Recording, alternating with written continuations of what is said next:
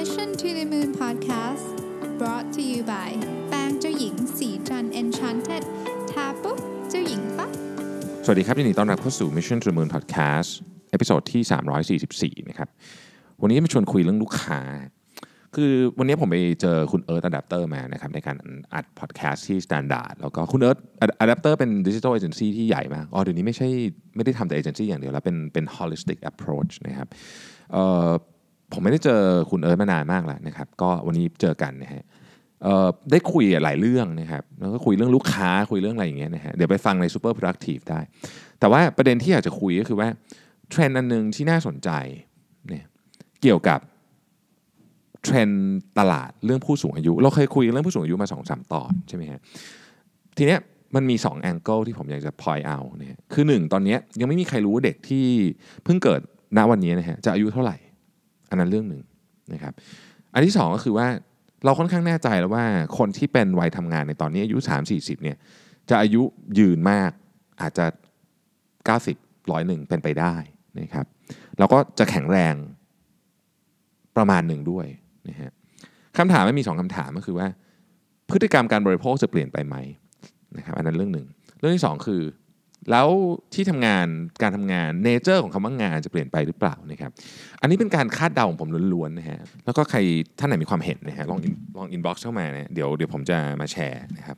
กับเพื่อนๆนะฮะผู้ฟังของเรานะครับ คือเอาเอาเรื่องเอาเรื่องงานเหมือนกันเนาะเรื่องงานนะในอดีตเนี่ยวัยเกษียณอายุโดยหลักสากลระโลกแล้วก็คือ 60 ปีถูกไหมครับบางที่ก็ 55บางที่ก็ 65 อะไรก็ว่ากันไปเนาะทีเนี้ยประเด็นก็คือว่าถ้าเกิดคนอายุเอาสักเท่าไหร่ดิร้อยหนึ่งก็เสียณ60เนี่ยแปลว่าคุณต้องอยู่เฉยๆอีก 40 ปี โดยไม่มีรายได้เคยอยู่เฉยๆอะมันไม่เป็นไรหรอกมันหางานเล็กทำมาได้ แต่ว่าไม่มีรายได้นี่เรื่องใหญ่นะครับที่เป็นปัญหาระดับโครงสร้างของสังคมเนี่ยนะที่เราเจาะไปนิดนึงอะสมมติเราดูภาคเอกชน สมมุติเราบอกว่าโอเคอะถ้างั้นคนจะอายุนานอยู่นานขึ้น ไม่ไม่อยู่นานขึ้นอย่างเดียวแต่ว่าจะอายุยืนขึ้นด้วย หมายความว่าไงฮะหมายความว่าเราอยากจะ เพิ่มอายุเกษียณอะเพิ่มอายุเกษียณใช่ไหมคำถามคือมันเพิ่มอายุเกษียณเนี่ยมันเพิ่มง่ายๆอย่างนั้นเลยหรือเปล่านะครับมันเพิ่มง่ายๆอย่างนั้นเลยหรือเปล่าอะเราลองคิดดู สมมุติเราเพิ่มอายุเกษียณเป็น 80 ปีแล้วด้วยระบบวิธีคิดของบันไดขั้นบันไดของการทำงานในยุคนี้แบบนี้นะฮะ เพิ่มอายุเกษียณเป็น 80 ปีแล้ว แล้วตำแหน่งล่ะ แล้วเงินเดือนล่ะนะครับแปลว่าถ้าสมมุติว่าเราอยู่ในตำแหน่ง CEO สมมติรับตำแหน่ง CEO ตั้งแต่ 45 แล้วเราก็ยังมีความสามารถในการทำงานอยู่ เราก็จะเป็น CEO ไปจนอายุ 80 แล้วคนอื่นล่ะ แล้ว chain of command มันจะเป็นยังไง มันเป็นคำถามที่น่าคิดนะฮะมันหมายความว่ากว่าคุณจะเลื่อนตำแหน่งสมมติทุกวันนี้เราเลื่อนตำแหน่งกันทุก2อสปีสมมตินะ หมายความว่าอีกหน่อยมันต้องเพิ่มเป็น 5-6 ปีหรือเปล่า แล้วการที่คนทำงานในตำแหน่งเดิมนานๆจะที่ไม่เหมือนโครงสร้างวันนี้จะให้คนทำงานในตำแหน่งเดิมนานขึ้น ในขณะที่โลกเปลี่ยนเร็วขึ้น มันขัดกันหรือเปล่านะเราเราลองมองภาพมุมนี้ก่อน แต่คำถามมันน่าจะลงไปลึกกว่านั้นอีกก็คือว่า nature ของการทำงานเนี่ยนะครับไอ้คำว่าตำแหน่งผู้ช่วยผู้จัดการผู้จัดการอะไรพวกนี้ผมก็เลยอยากจะชวนคุยว่า มันยังมีความสำคัญอยู่อีกหรือเปล่า เรายังต้องการตำแหน่งแบบนี้ไหม หรือเราอาจจะเอาแค่โอเค มี1ทีม1 team head แล้วก็ team member ที่ specialize ด้านต่างๆ จบแล้วก็ run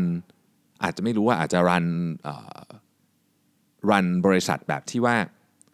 จ่ายตามผลตอบแทนไหมหรือยังไงคือมันมันมีมันมี room ให้คิดเยอะมากอยู่แล้ว เรื่องของการวางตำแหน่งในองค์กร การ promote career ladder ต่างๆ แต่มันให้น่าชวนให้คิดเยอะมากขึ้นไปอีก เมื่อมันมีเรื่องของอายุเข้ามาเกี่ยวข้องเพราะอายุมันเป็นเรื่องสำคัญมาก เราต้องยอมรับว่า ถ้าสมมติว่าเราจะอยู่กันร้อยปีเกษียณ60 นี่ไม่เวิร์กแน่ๆนะแล้วเราจะเห็นปัญหาในมิติอื่นเข้ามา คนอายุ 60 สมัยนี้แข็งแรงมากแล้วก็ยังทำงานได้ดีด้วยนะครับแต่ว่าเรากำลังผลักดันให้ ให้เขาหยุดทำงาน ก็ไม่ก็ก็ก็ไม่น่าจะใช่วิธีการที่ถูกต้องนะแต่ในขณะเดียวกันถ้าเกิดว่าเราขยายอายุเกษียณออกไป เอาเป็นสักเจ็ดสิบนะฮะไอ้สิปีแกลนี่เยอะมาก เราจะทำยังไงกับโครงสร้างของการโปรโมทโครงสร้างของ organization chart ต่างๆ นานาพวกนี้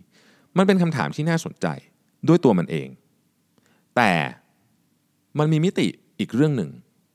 นะครับ คือวัฒนธรรมของเราด้วยอ่านะฮะคนในแต่ละเจเนอเรชันเนี่ยก็มีความเชื่อที่แตกต่างกันออกไป ความเชื่อเรื่องของการเคารพผู้ใหญ่อะไรต่างๆพวกนี้เนี่ย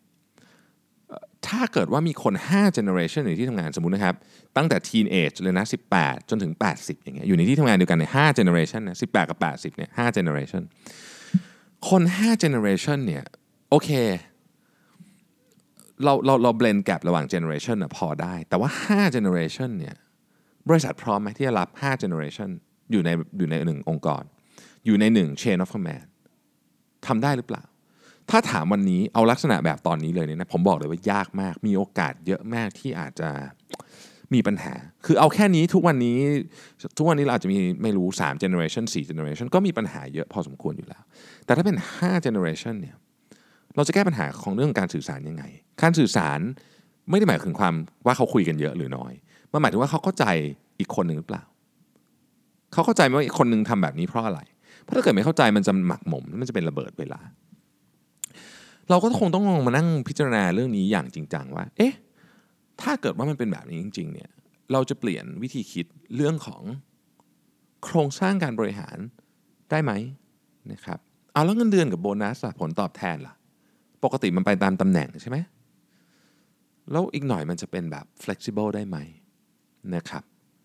หรือว่าบริษัทต้องเปลี่ยนโครงสร้างทั้งหมดไปเลย เป็นยูนิตย่อยๆ เพื่อให้มันมีพื้นที่ในการทำงานของแต่ละคนให้กว้างขึ้น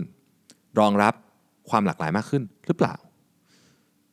หรือเรากำลังเข้าสู่ยุคของ freelance economy อย่างเต็มที่นะฮะคำว่างานเนี่ยมันจะหมายความว่าอะไร ในองค์กรที่มีคนอายุตั้งแต่ 18 ถึง 80 อยู่ด้วยกัน สมมตินะ definition จะเปลี่ยนไปหรือเปล่านะครับหนึ่งคำถามทิ้งไว้ก่อน เรื่องที่สองเราเราชอบใช้คำว่าผู้สูงอายุนะกับคนที่อายุ 60 55 ขึ้นไปคำนี้ก็ฟังดูก็ก็โอเคอะนะก็อาจจะไม่ค่อยไม่ค่อยผมส่วนตัวผมรู้สึกว่ามันอาจจะมีคำที่เพราะกว่านี้ แต่ว่าเรียกว่า senior อะไรเงี้ยนะ senior นะฮะคำถามก็คือว่า แต่ก่อนเนี่ย senior มี stereotype นะก็คือคุณเกษียณอยู่บ้านเลี้ยงหลานในคำคำพูดอยู่บ้านเลี้ยงหลานตัดต้นไม้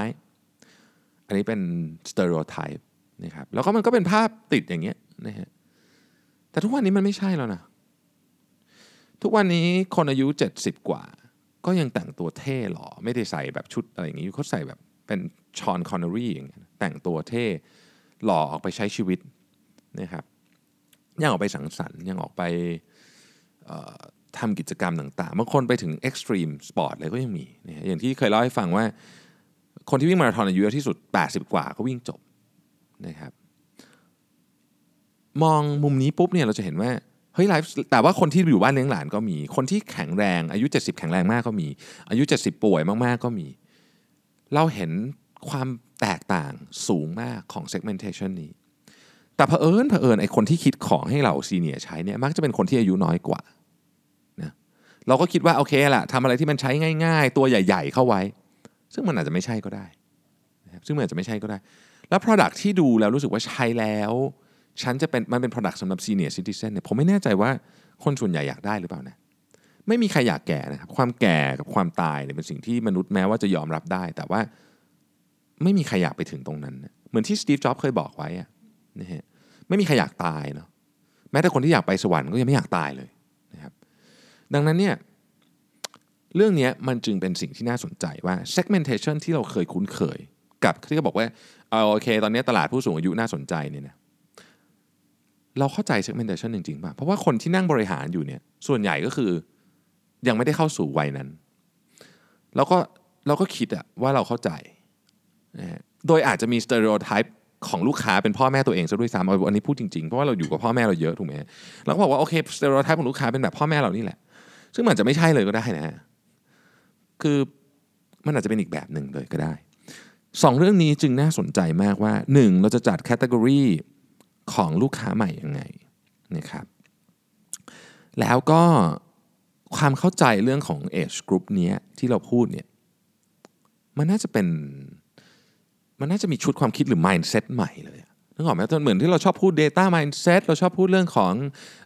เทคโนโลยี mindset ตอนนี้ mindset เรื่องของ senior citizen ก็ต้องถูกเปลี่ยนใหม่นะ ผมเชื่อว่าอย่างนั้นนะครับ แล้วตัว senior citizen เองอะก็อาจจะเริ่ม explore อะไรที่ตัวเองคิดว่าตัวเองไม่เคยทำได้ก็ได้นะอย่างที่เราบอกนะฮะเราเคยพูดไว้มี dating site สำหรับคนอายุ 55 ขึ้นไป ก็มี แล้วก็โตด้วยโตมาก 3-4 เท่าในช่วง 2-3 ปีนี้นะครับ มีอะไรอีกมากมายที่ที่เป็นที่เป็นของที่ถ้าเราพูดเมื่อสิปีที่แล้วเราอาจจะไม่เชื่อ โลกของการทำงานกับโลกของการใช้ชีวิตมันต่อเนื่องกัน อย่างแยกไม่ต่อออกอยู่แล้ว เพราะฉะนั้นทั้งสองเรื่องที่ผมพูดไป การทำงานอายุของคนกว้างขึ้นเเกษียณช้าลง บริษัทพร้อมไหมนะครับคนอายุเยอะขึ้นไลฟ์สไตล์ไม่เหมือนเดิมอีกต่อไป แล้วก็มีหลากหลาย